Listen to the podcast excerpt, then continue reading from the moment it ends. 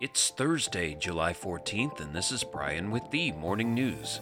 Give us five minutes and we'll give you the headlines you need to know to be in the know. U.S. consumer inflation accelerated to 9.1% in June, a pace not seen in more than four decades, adding pressure on the Federal Reserve to act more aggressively to slow rapid price increases throughout the economy. The Consumer Price Index's advance for the 12 months ended in June was the fastest pace since November 1981, the Labor Department said on Wednesday.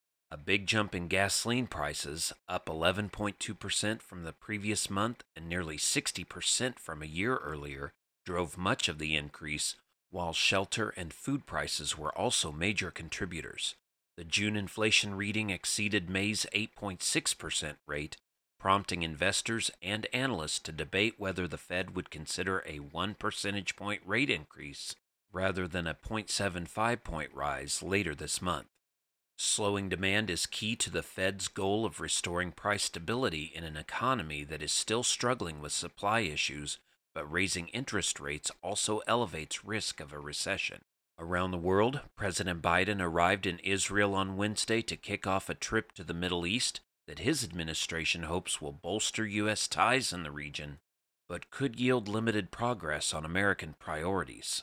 The connection between the Israeli people and the American people is bone deep, Mr. Biden said shortly after landing at the Ben Gurion airport for his 10th trip to the country over his decades long career in politics. U.S. officials framed the four day trip to Israel and Saudi Arabia as an opportunity to strengthen ties and promote stability, including by bringing the two countries he is visiting closer together while countering threats from Iran. But the president's allies worry he could conclude without substantial progress on energy or human rights issues, returning largely empty handed to the U.S., where he is struggling with low approval ratings and high prices ahead of the midterm elections.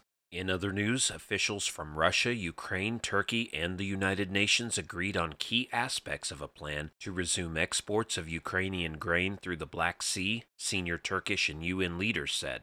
At a meeting in Istanbul, officials from the four parties agreed to establish a coordination center in Istanbul where their representatives would oversee outbound shipments of grain.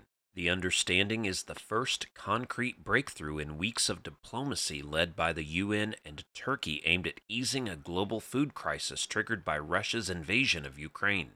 The fighting has trapped millions of tons of grain in the country, curbing supplies and raising prices on international markets. Officials said that the talks concluded with an agreement on broad parameters of how grain can again be exported through Ukraine's Black Sea ports but cautioned that any deal still needs to be signed off by Russian President Vladimir Putin, according to a Western official.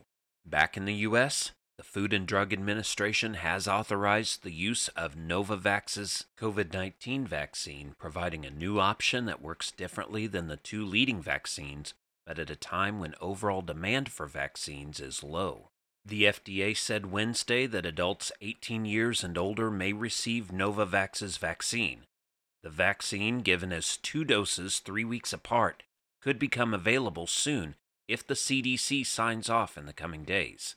The authorization gives adults another option that meets the FDA's rigorous standards for safety, effectiveness, and manufacturing quality needed to support emergency use authorization, FDA Commissioner Robert M. Califf said.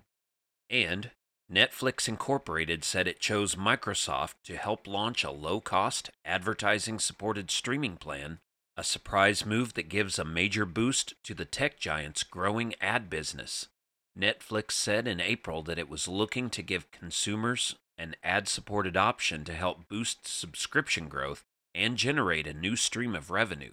In the March quarter, the company posted its first loss of subscribers in more than a decade Seeking a partner was critical for Netflix to enter the ad business quickly. Microsoft will supply technology to facilitate the placement of video ads on Netflix. Now you know, and you're ready to go with the morning news. These headlines were brought to you today by Podmeo. Start your podcast easily at podmeo.com, the world's number one podcast hosting. Subscribe to this daily morning brief on Spotify, Apple Podcast, and themorningnews.com. Thank you for listening.